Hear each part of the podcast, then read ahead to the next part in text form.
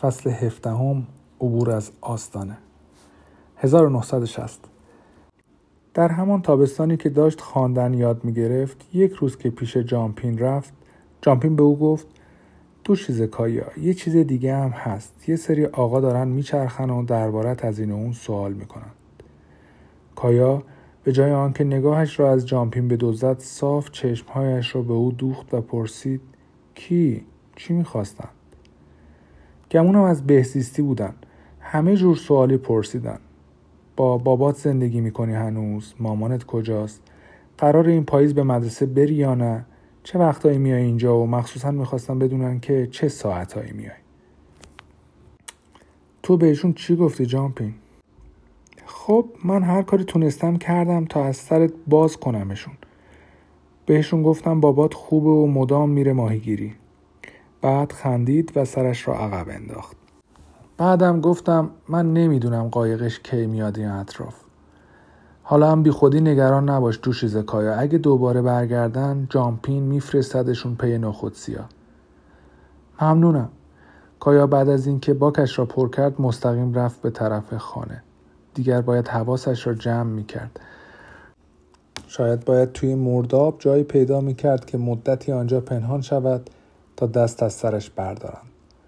غروب که شد وقتی تیت داشت قایقش را می‌کشید توی ساحل و بدنه قایق آرام روی شنها چرخ چرخ می‌کرد. کایا گفت ممکنه یه جای دیگه همین ارتاف ببینمت؟ سلام کایا خوشحالم که میبینمت. تیت هنوز روی سکان نشسته بود و با کایا احوال پرسی می‌کرد. نظر چیه؟ باید بگی اطراف نه ارتاف. ادب حکم می‌کنه قبل از اینکه از کسی بخوای واسط کاری کنه باهاش حالا احوال کنه. کایا لبخند زد و گفت خودت هم گاهی اینطوری میگی. آره ما هممون گاهی بعضی از لغتها رو اشتباه تلفظ می‌کنیم چون مال مناطق شهری کارولینای شمالی هستیم و اینطوری میشه. اما باید سعی کنیم درستش رو بگیم. بعد کایا به نشانه احترام کمی خم شد. عصر بخیر آقای تیت. تیت کمی گستاخی و دل و جرأت توی کایا دید. حالا ممکنه یه جایی همین اطراف همدیگر رو ملاقات کنیم؟ لطفا؟ حتما ولی چرا؟ جامپین گفتش که بهزیستی دنبال منه. میترسم آخرش مثل یک ماهی قزلالا بندازنم توی تو رو ببرن پیش چند تا قیم یا همچین جایی. خب پس بهتر یه جا بریم قایم شیم. جایی که خرچنگا آواز می‌خونن. واقعا متاسفم برای خانواده ای که بخواد تو رو ببره پیش خودش. روی تمام صورت تیت خنده نشست. منظورت از جایی که خرچنگ ها آواز می‌خونن چیه؟ مامانم همش این رو می‌گفت. کایا یادش آمد که مامان همیشه تشویق می‌کرد که برود مرداب را کشف کند. تا جایی که میشه برو دورتر برو جاهایی رو پیدا کن که خرچنگا آواز می‌خونند این یعنی اینکه اونقدر بری لای این شاخ و برگ ها که برسی به حیوانات وحشی که البته همونجور رفتار می‌کنن که باید. حالا به نظرت کجا باید بریم؟ یه جایی هست که من قبلا کشفش کردم. یه کلبه خیلی قدیمی. اگه میانبر رو یاد بگیری می‌تونی با قایق بری و منم از اینجا پیاده میام. باشه بپر بالا. این دفعه رو به هم نشون بده. دفعه بعدی اونجا همدیگه رو می‌بینیم. اگه اومدی و اونجا بودم یه مش سنگ می‌ذارم کنار این کنده ای که قایقت رو میبندی بهش و بعد به نقطه روی ساحل تالاب اشاره کرد. اگه سنگ نذاشته بودم یعنی یه جای همین دوروبرا هستم و تا صدای موتور قایقت رو بشنوم خودم رو میرسونم. بعد آرام انداختن توی مرداب و از وسط دریا به طرف جنوب رفتند و از شهر دور شدند. کایا جست زده بود روی سینه قایق و باد اشک چشمهایش را راه انداخته بود روی گونه ها و اشک خنک شده بود و با قلقلک رفته بود توی گوشهایش.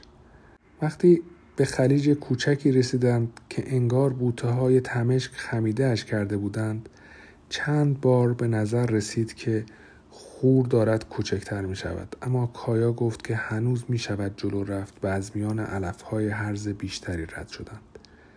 بالاخره به یک مرغزار پهناور رسیدند که توی آن نهری کوچک از کنار یک کلبه قدیمی یک اتاق رد می شد. یک طرف کلبه کاملا خراب شده بود. البارها خم شده بودند و بعضی هایشان هم مثل چوب های انبار شده روی هم ریخته بودند. هنوز هم روی یک نیمه از دیوار سخفی بود که از بالاترین قسمت به پایین ترین قسمت آمده بود و به یک کلاه کج میمانست. تیت قایق را کشید توی گل و در سکوت رفتند به طرف در باز کلبه. توی گلبه تاریک بود و بوی ادرار موش می آمد. خب امیدوارم که برنامه نداشته باشی اینجا زندگی کنی. ممکنه همه چی روی سرت خراب بشه. تیت دیوار را فشار داد. به نظر می رسید به اندازه کافی محکم باشد. از اینجا به عنوان مخفیگاه می‌خوام استفاده کنم. می‌تونم یکم غذا بیارم و اینجا بمونم. چون باید یه مدتی همش فراری باشم. تیت برگشت و به کایا نگاه کرد.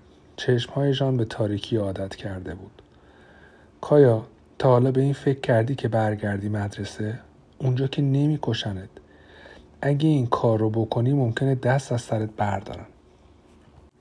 اگه برم شاید بفهمن تنها زندگی می‌کنم. اون وقت میان سراغم و میبرنم یه خونه دیگه. در هر صورت هم من دیگه واسه مدرسه سنم زیاده. می‌خوان بذارم کلاس اول. چشمایش می‌گفت که این حرف چقدر غیر منطقی است و خودش را توی یک صندلی کوچک تصور کرد که دوروبرش پر از بچه های کوچکی است که می‌توانند کلمات را درست تلفظ کنند و بلدند تا پنجاه بشمرند. خب برنامه اینه که واسه همه عمر توی مرداب بمونی؟ بهتر از اینه که برم پیش قیم. بابا قبلا می‌گفت اگه بچه های بدی باشیم واگذارمون می‌کنه به چند تا قیم. می‌گفت اونا آدم های ناجورین. نه نیستن. همیشه اینطوری نیست. بیشترشون آدم های خوبی هستن که بچه ها رو دوست دارن. یعنی می‌خوای بگی آدم به جای زندگی توی مرداب بهتره بره پیش یه قیم؟ کایا این سوال را پرسید چانهاش را بالا گرفت و دستش را به پهلوهایش زد. تیت یک لحظه ساکت بود و بعد گفت خب با خودت پتو بیار کبریت هم بیار چون ممکنه سرد بشه. شاید بد نباشه چند تا قوطی ساردین هم بیاری. موندگارشون بالاست. اما غذای تازه نیار چون ممکنه خرسا رو بکشونه اینجا. من از خرسا با کم نیست. بهتره بگی من از خرسا نمی ترسم. کایا و تیت بقیه تابستان هم مشغول آموزش خواندن بودند و همیشه به آن کلبه مخروبه می رفتند. تا عواست اوت سالنامه منطقه شنزار را خواند و اگرچه کایا نتوانست تمام لغات را بخواند بیشترشان را فهمید. آلد لوپالد یادش داد که مرغزارهای سیلابی گستره جاندار رودخانه ها هستند و هر زمان که رودخانه ها بخواهند دوباره می توانند برگردند به دل آنها. هر کس که در یک مرغزار سیلابی زندگی می کند توی بال رودخانه چشم انتظار نشسته است. یاد گرفت که قازها زمستانها کجا می روند و معنای آواز خواندنشان چیست. کلمات نرم آلدو مثل شعر بودند و یادش دادند که خاک پر از زندگی و یکی از ثروتهای ارزشمند زمین است که خشک شدن مردابها تا کیلومترها آن طرفتر زمین را خشک می کند و گیاهان و حیوانات را همراه آب از بین می برد. بعضی از دانه ها هم دهه ها در زمین خشک می خوابند و منتظرند و وقتی بالاخره آب به خانه برگردد از دل خاک می شکفند و رخ می نمایند. از دانش زندگی واقعی در شکفت بود. چیزی که در مدرسه هرگز یادش نمی‌دادند. حقایقی که خوب بود همه بدانند و انگار تا آن زمان حتی آنهایی که پیش چشمش بودند مثل همان دانه ها مخفی و رازآلود به نظر می رسیدند. چند بار در هفته توی کلبه چوبی همدیگر را می دیدند. اما کایا بیشتر شبها را در کلبه خودش کنار مرغهای ماهیخوار می خوابید. باید قبل از زمستان هیزم جمع می کرد برای همین مأموریتش آغاز شد. از اینجا و آنجا چوب های جمع می کرد و آنها را مرتب و آراسته بین دو درخت کاج انبار می کرد شلغم و سبزیجات دیگر باغش به ندرت از میان علف ها سر برمی آوردند با این حال مقدارشان بیش از چیزی بود که خودش و گوزن می توانستند بخورند. آخرین محصول را درو کرد و زیر سایه خونک پله های آجوری برای خودش کدو و چغندر انبار کرد. اما تمام مدت گوشش به صدای تلق و طلوق ماشینی بود که تویش مردانی نشستند و آمدند تا او را از اینجا ببرند. گاهی این گوش کردن خسته کننده و چندشاور می شد و برای همین می‌رفت به کلبه چوبی و شب را روی زمین خاکی می خوابید و فقط دور خودش یک پتو می پیچید. برای جمع کردن صدف و دودی کردن ماهی برنامه زمانی داشت تا تیت آنها را ببرد برای جامپین و چیزهای مورد نیازش را بیاورد. اینطوری کمتر توی چشم بود. یک روز تیت همینطوری که نشسته بود روی ساحل گفت اون روز رو یادته که وقتی اولین جمله رو خوندی گفتی بعضی از کلمه ها خیلی سنگینن؟ آره یادمه چطور؟ خب مشخصا شعر همینطوره. کلمه ها توی شعرها چیزی بیش از اون کلمه هستند و احساسات آدم رو برمیانگیزن. حتی ممکنه آدم رو بخندونن. مامانم هم قبلا شعر می‌خوند اما من هیچ کدوم از شعراش رو یادم نیست. به این گوش کن یه شعر از ادوارد لیره. توضیح این که ادوارد لیر شاعر تنز پرداز و تصویرگر بریتانیایی که برای کودکان هم شعرهای تنز می سرود. بعد یک پاکت تا شده بیرون آورد و خواند. بعد آقای بابا لنگدراز و آقای مگس قلمبه خیز برداشتن به پایین به سمت دریای کفالود جیغ میکشیدن با هم و آنجا پیدا کردند یک قایق کوچولو که ملوانش بود صورتی و توسی بعد با آن قایق رفتند توی دل موجها. دورتر و دورتر جایی که به آن نرسی. کایا که داشت لبخند می‌زد گفت ریتمش مثل موجیه که می‌خوره به ساحل. بعدش کایا دیگر افتاد به نوشتن شعر. و همینطور که توی مرداب قایق رانی می‌کرد یا داشت صدف جمع می‌کرد برای خودش شعرهایی میسرود که قافیه های ساده داشتند و تک وزن و کودکانه بودند. یک ننزاق کبود بود که میپرید از روی یه شاخه. اگه منم شانس با هم بود پرواز می‌کردم آخه. وقتی این چیزها به ذهنش می‌رسید بلند میخندید و چند دقیقه ای از تنهایی طولانی روزش را پر می‌کرد. یک بار وقت غروب داشت پشت میز آشپزخانه چیزی می‌خواند که کتاب شعر مامانش یادش افتاد و آنقدر دنبالش گشت تا پیدایش کرد. کتاب دیگر خیلی کهنه و جلدش نسبت به زمان رفتن او خیلی قدیمی شده بود. صفحه های کتاب با دو بند پلاستیکی نخنما به هم چسبیده بودند. کایا به دقت کتاب را باز کرد و صفحات را ورق زد و حاشیه نویسی های مامان را خواند. آخر کتاب فهرستی از شماره صفحه های مورد علاقه مامان نوشته شده بود. کایا یکی از آن صفحه ها را باز کرد. شعری بود از جیمز رایت. جیمز رایت شاعر معاصر آمریکایی که به سبک و زبانش شهرت دارد. به یکباره پریشان و سرد دانستم حیات در برهنگی دفن می شود. شوق داشتم که کودکم را لمس کنم و در آغوشش گیرم. کودک پرسخنم را که داشت میخندید. یا رام بود یا سرکش درختها و خورشید رفته بودند. هر چیزی عزیمت کرده بود جز ما. مادرش در خانه آواز می‌خواند و شاممان را بر شعله آتش نگه می داشت و عاشق ما بود و فقط خدا می‌داند که چطور زمین به یک بار اینطور در تاریکی فرو رفت.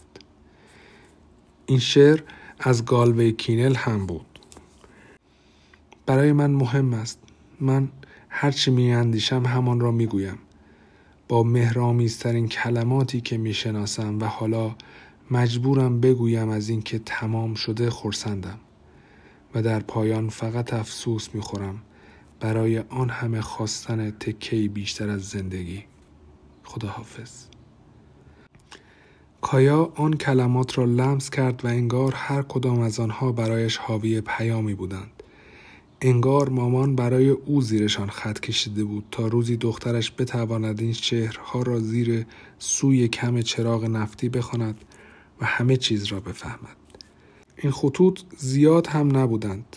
یادداشت دستنویس هم نبودند که پشت یک کمد کوتاه پنهان شده باشند اما چیزی درونشان بود حس کرد که این کلمات معنای عمیقی دارند اما نمی‌توانست معنایشان را دریابد اگر روزی یک شاعر می‌شد حتما پیام شعرش را روشنتر می نوشت. قبل از آنکه تیت در ماه سپتامبر سال آخر دبیرستان را شروع کند خیلی نمی توانست بیاید پیش کایا اما هر وقت که می آمد کتاب های درسی اضافیش را هم می آورد. یک کلمه هم نگفت که کتاب های زیست شناسی برای او بسیار پیشرفته هستند. برای همین کایا تمام صفحات آن کتاب ها را شخم زد و چیزهایی را خواند که حتی چهار سال بعد هم توی مدرسه نمی‌دید. تیت گفت نگران نباش هر بار که بخونیش یک هم یاد می‌گیری. همینطور که روزها کوتاهتر می شدند دوباره دیدارهایشان موکول شد به کنار کلبه خودش چون توی آن یکی کلبه نور کافی نبود. همیشه خارج از خانه تمرین می کردند اما یک روز صبح که باد دیوانواری وزیدن گرفت کایا توی اجاق آتش روشن کرد. از آن زمان که بابا رفته بود کسی پایش را از آستانه در تو نگذاشته بود. چهار سالی می‌شد. فکرش را هم نمی کرد که روزی یک نفر را دعوت کند که بیاید توی خانه. هیچ کس به جز تیت. همینطور که تیت قایق و تجهیزاتش را می‌کشید توی ساحل کایا گفت دوست داری بیای توی آشپزخونه کنار اجاق بشینیم؟ تیت گفت البته و می‌دانست که نباید آن دعوت را زیادی بزرگ کند. تا پایش را از ایوان گذاشت توی خانه 20 دقیقه طول کشید تا پرها، صدفها، استخوانها و لانه های پرنده کایه را کشف و با تعجب نگاه کند. بعد از اینکه بالاخره پشت میز نشستند صندلیاش را آورد نزدیک کایا و بازوها و آرنجشان تقریبا همدیگر را لمس کردند. کایا فقط می‌خواست تیت را نزدیک خودش احساس کند. آن موقع که تیت سرش شلوغ بود و به پدرش کمک می‌کرد روزها کند میگذشتند و کش میآمدند.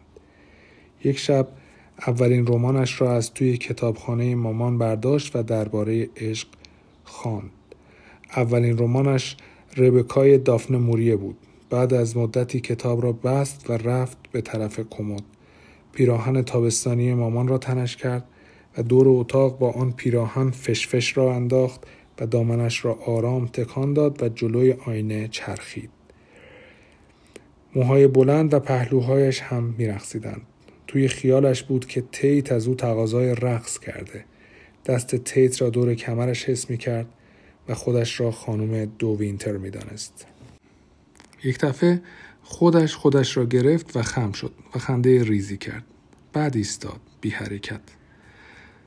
یک بعد از ظهر میبل بلند فریاد زد بیا اینجا بچه یه چیزایی برات آوردم. معمولا جامپین جعبه جنس ها را برای کایا می آورد اما وقتی سر کله میبل پیدا می شد یعنی یک چیز ویژه آورده بود جامپین گفت یالا بیا چیز میزاتو بردار من هم باکت رو پر می‌کنم و کایا جست زد روی اسکله. میبل گفت اینجا رو نگاه کن دوشیز کایا. و بعد یک پیراهن هلویی رنگ درآورد که یک لایه شیفون روی دامن گلدارش بود. این پیراهن زیباترین لباسی بود که کایا تا آن موقع دیده بود. حتی زیباتر از پیراهن تابستانی مامان. بعد میبل پیراهن را گرفت جلوی کایا و گفت این پیرهن حسابی برازنده پرنسسی مثل خودته. کایا پیراهن را لمس کرد و لبخند روی لبهایش نشست بعد میبل صورتش را از جامپین برگرداند و با کمی سختی از کمر خم شد و یک لباس زیر سفید از توی جعبه بیرون کشید. کایا بدنش داغ شد. خب دوشیز کایا حالا دیگه نباید خجالت بکشی دل برم. الان دیگه به همچین چیز نیاز داری و بچه جان اگه لازم بود درباره چیزی با من حرف بزنی هر چیزی که فهمش برات سخت بود بیا و به میبل پیر بگو. شنفتی چی گفتم؟ بله شنیدم. ممنون میبل. بعد لباس را گذاشت ته جعبه. زیر یک سری تیشرت شلوار جین کیسه لوبیای چشم و یک شیشه کنسرو هلو. چند هفته بعد وقتی که داشت پلیکانها را تماشا می‌کرد که توی آب شناور بودند و غذا میخوردند و قایقش روی امواج پایین و بالا می‌رفت یک دفعه شکمش گرفت. هیچ وقت به دریا گرفتگی دچار نشده بود و این حس با هر درد دیگری که تا آن موقع داشت متفاوت بود. قایقش را به ساحل پوینت بیچ کشاند و روی شنها نشست. پاهایش را مثل بال به یک طرف تا کرد. درد تیزتر می‌شد و صورتش در هم می‌رفت و کمی هم ناله کرد.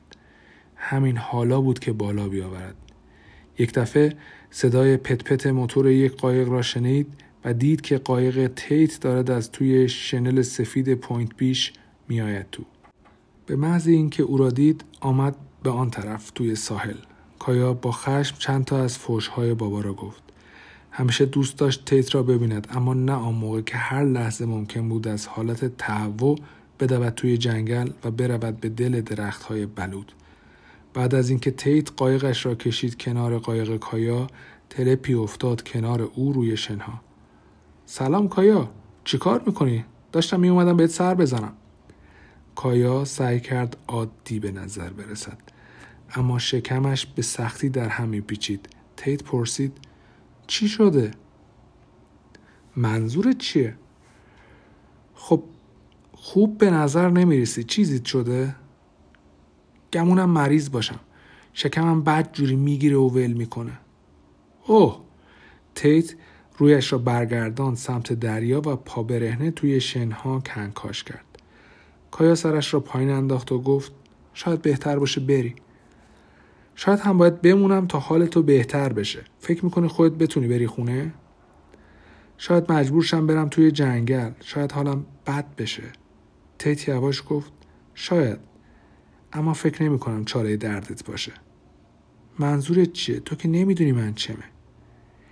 این دلدرد با دلدردهای دیگت فرق داره نه؟ آره. تقریبا هم 15 سالته درسته؟ آره ولی این چیزا چه ربطی به هم داره؟ تیت یک لحظه سکوت کرد.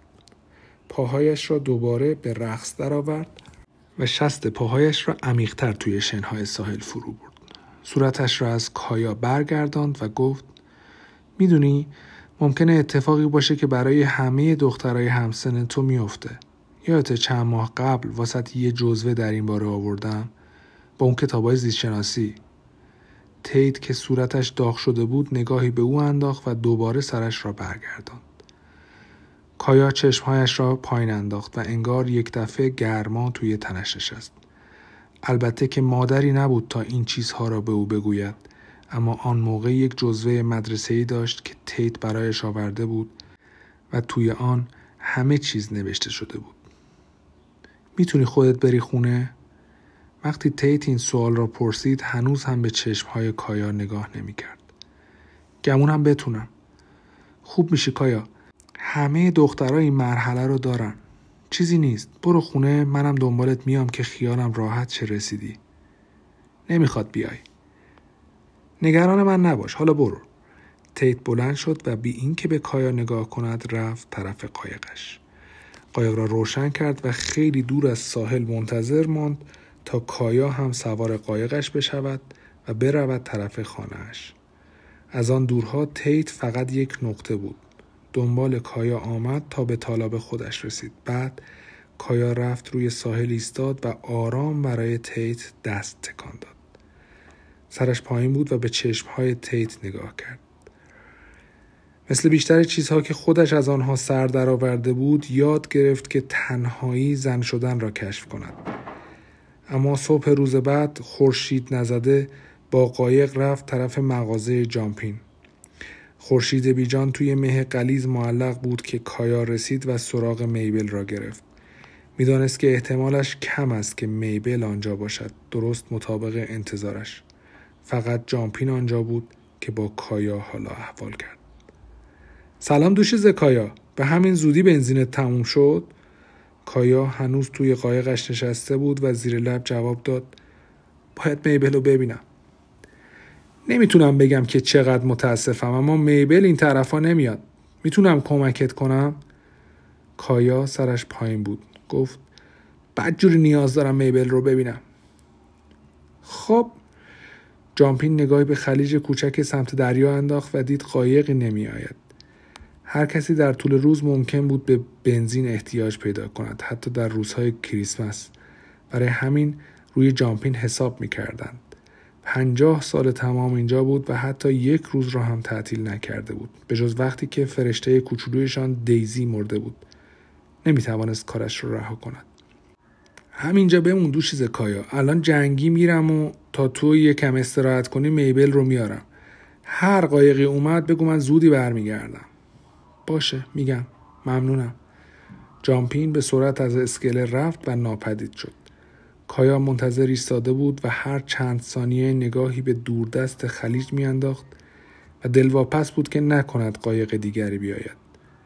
اما زمانی نگذشت که جامپین برگشت. به چند تا بچه گفته بود بروند میبل را بیاورند و کایا فقط باید کمی منتظر میماند. جامپین خودش را با باز کردن بسته های تنباکوی جویدنی روی قفسه ها مشغول کرد و به تدریج کارهایش را انجام داد. کایا توی قایقش منتظر بود. بالاخره میبل آن طرف اسکله پیدایش شد. اسکله با هر نوسان او میلرزید. انگار یک پیانوی کوچک می‌رفت توی اسکله و میآمد بالا. میبل یک پاکت دستش بود. مثل همیشه حالا احوال نکرد. فقط ایستاد روی اسکله بالای سر کایا و آرام گفت به خیر دوشیز کایا چطور شده بچه؟ چه مشکلی داری قشنگم؟ کایا سرش را بیشتر پایین انداخت و چیزی گفت که میبل نشنید. میشه از اون قایق بیای بیرون یا می‌خوای من بیام تو؟ کایا جوابی نداد. برای همین میبل که تقریبا 100 کیلویی وزن داشت اول یک پا و بعد پای دیگرش را گذاشت توی قایق کوچک و قایق از برخورد با ستون لنگرگاه نالید. روی صندلی وسط نشست و به کایا که عقب قایق نشسته بود نگاه کرد. خب بچه جان حالا بگو چته بعد هر دو سرهایشان را کشیدن سمت هم و کایا چیزهایی زیر لب زمزمه کرد.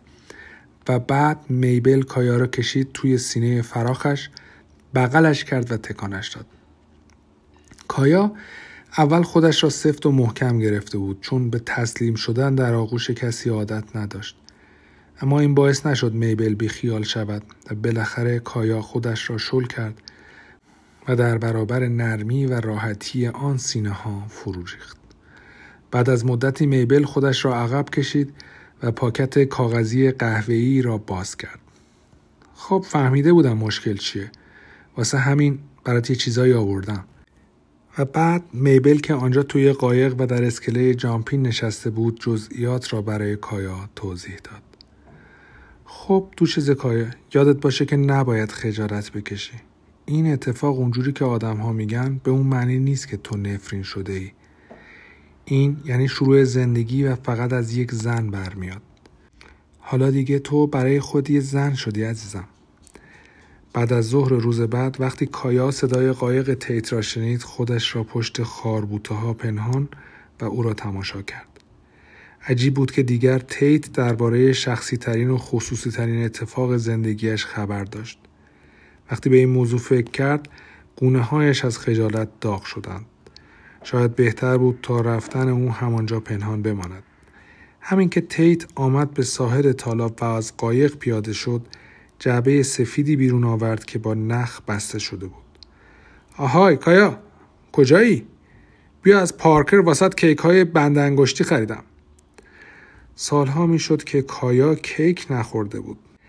تیت چند تا کتاب هم از قایق بیرون کشید. این شد که کایا از پشت خاربوته ها بیرون خرامید. تیت گفت اه اونجایی؟ ببین چی آوردم. بعد جعبه را باز کرد. توی جعبه کیک های بندنگشتی مرتب و منظم چیده شده بودند. هر کدام از کیک ها قد و قوارهشان حدود یک سانتی متر مربع بود و رویه وانیلی داشتند و بالای هر کدام یک روز صورتی کوچک بود. یالا بیا یک کم از این کیک ها بخور. کایا یک کیک برداشت. اما هنوز هم توی چشم های تیت نگاه نمی کرد. یک گاز به کیک زد و بقیهش را توی دهانش فشار داد و انگشتهایش را لیسید.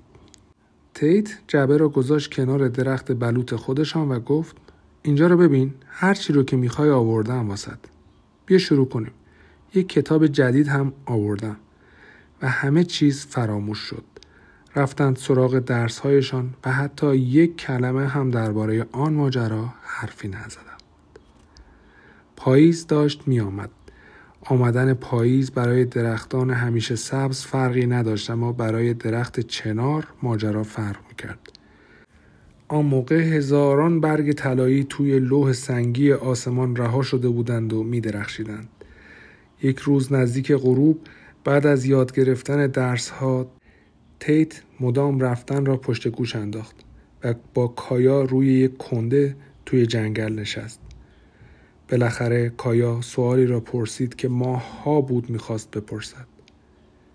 تیت من واقعا ازت ممنونم که داری به هم خوندن یاد میدی و ممنونم برای تمام کارهایی که واسم می‌کنی. اما واقعا چرا این کارها رو می‌کنی؟ دوست دختر نداری؟ کسی توی زندگیت نیست؟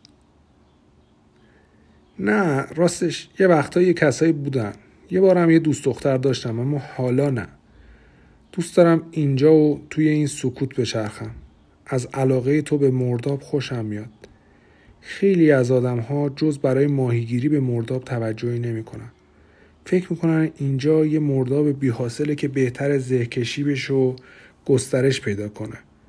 مردم نمی‌فهمن که بیشتر موجودات دریایی از جمله غذایی که خودشون می‌خورن به این مرداب نیاز دارن.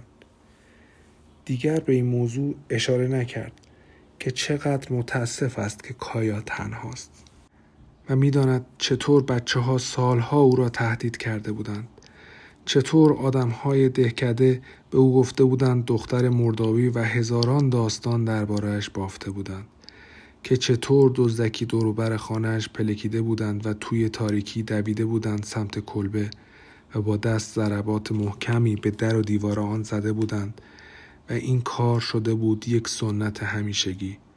شروعی برای مرد شدن پسرها. کجای این کار مرد شدن بود؟ بعضی از آنها حتی شرط بسته بودند که کدامشان اولین نفری خواهد بود که با کرگی کایا را از او می‌گیرد. چیزهایی که تیت را خشمگین و نگران می‌کرد. اما به این دلایل نبود که آن پرها را گذاشت توی جنگل برای کایا و مدام به دیدنش می آمد. چیزهایی که تیت هیچ وقت نگفت آن بود که احساساتی به کایا دارد که چیز در هم و برهمی است بین نوعی علاقه شیرین به خواهر کوچکتر و عشق آتشین به یک دختر نمی توانست نزدیکتر شود تا خودش از قضیه سر در بیاورد اما هرگز در زندگیش به موجی چنین قدرتمند اصابت نکرده بود قدرت عواطفی که هم دردآور بود و هم حالش را خوب می کرد. کایا علفی را که می‌رفت توی سوراخ مورچه با انگشت تکان داد و دست آخر پرسید مامانت کجاست؟ نسیمی میان درختها میوزید و شاخه ها را آرام تکان می‌داد. تیت جوابی نداد. کایا گفت نمی‌خواد هر حرفی بزنی. هیچ حرفی بزنی. باشه نمی‌خواد هیچ حرفی بزنی. مامانم و خواهر کوچیکم توی یه تصادف مردن. ماشینشون تیکه پاره شد. توی اشویل. خواهرم کریان بود. ای وای واقعا متاسفم تیت. شک ندارم که مامانت خیلی مهربون و قشنگ بوده. آره هر دوتاشون قشنگ و مهربون بودن.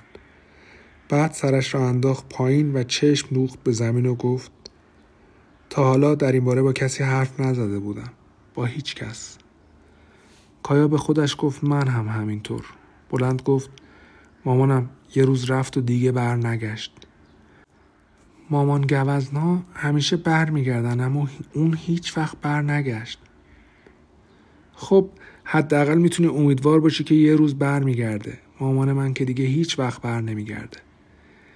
لحظه ساکت بودند و بعد تیت ادامه داد. من فکر می‌کنم بعد حرفش رو قطع کرد و به دوردست نگاه کرد. کایا به تیت نگاه کرد اما او چشمش را به زمین دوخته و ساکت بود. کایا گفت چیه؟ به چی فکر می‌کنی؟ هرچی می‌خوای به من بگو. تیت چیزی نگفت. کایا که برای دانستان بردبار بود صبر کرد. بالاخره تیت خیلی آرام گفت فکر می‌کنم رفته بودن اشویل تا کادوی تولد من رو بخرن. یه دوچرخه بود که می‌خواستم داشته باشم. وسترنوتو این دوچرخه رو نداشت. واسه همین فکر می‌کنم رفتن اشویل تا اون دوچرخه رو واسه من بخرن. خب این به اون معنی نیست که تقصیر تو بوده. می‌دونم. اما من خودم احساس گناه می‌کنم. حتی یادم نمیاد که چه جور دوچرخه ای بود. کایا خودش را کشید نزدیک تیت هرچند دستش نمی‌رسید او را نوازش کند. شوری توی درش بود. چون فاصله بین شانه هایشان کمتر شده بود. نمی‌دانست که تیت هم نزدیکی شانه ها را حس کرده یا نه. اما آنقدری نزدیک شده بود که بازوهایشان آرام با هم تماس پیدا کنند تا بتوانند همدیگر را لمس کنند و نمی‌دانست که اصلا تیت متوجه شده یا نه. و درست در همان ثانیه بادی بلند شد و هزاران برگ زرد کاج انگار برای حمایت از زندگی این دو سکوت را شکستند و در آسمان به احتزاز درآمدند. برگ های پاییزی به زمین نمیافتند آنها پرواز می کنند. انگار سر فرصت پرسه می‌زنند و انگار این تنها فرصتی است که برای چرخ زدن دارند با نور خورشید می درخشیدند و میچرخیدند و روی آب می‌رفتند و با نفسهای باد به پرواز درآمده بودند. تیت از روی کنده پرید و به کایا گفت بیا ببینیم قبل از اینکه برگ ها روی زمین چند تا برگ می‌تونیم بگیریم. کایا از جا جهید و هر دو خیز برداشتند و میان پرده برگ های پاییزی دستهایشان را تا می توانستند دراز کردند و قبل از اینکه برگ روی زمین بیفتند توی هوا می قاپیدندشان می خندیدند و تیت برای برگی خیز برداشت که فقط چند سانتیمتر با زمین فاصله داشت. برگ را گرفت روی زمین قلط خورد و یادگاریش را توی هوا نگه داشت. کایا دستهایش را بالا برد و تمام برگهایی را که گرفته بود دوباره به دست بارد سپرد. همینطور که میان برگ ها میدوید برگ ها مثل طلا توی موهایش گیر می‌کردند. بعد همینطور که کایا دور خودش میچرخید خورد به تیت که ایستاده بود. هر دو خشکشان زد و به چشمهای هم خیره شدند. خنده هایشان قطع شد. تیت شانه های کایا را گرفت و لحظه ای تردید کرد و بعد او را بوسید. باران برگ می آمد و مثل برف آرام دورشان می رخصید. کایا نمی‌دانست چه خبر است و خودش را محکم نگه داشته بود. بعد از هم فاصله گرفتند و به هم نگاه کردند و از این اتفاق یک دفعی در تعجب بودند و نمی‌دانستند بعدش چه کنند. تیت خیلی آرام برگی از روی موهای او برداشت و روی زمین انداخت. قلب کایا توی سینهش میکوبید. در میان آن عشقهای مندرس از خانواده بیوفایش هیچ کدام این حس را نداشت. حالا دیگه من دوست دخترت هستم؟ تیت لبخند زد و گفت دوست داری باشی؟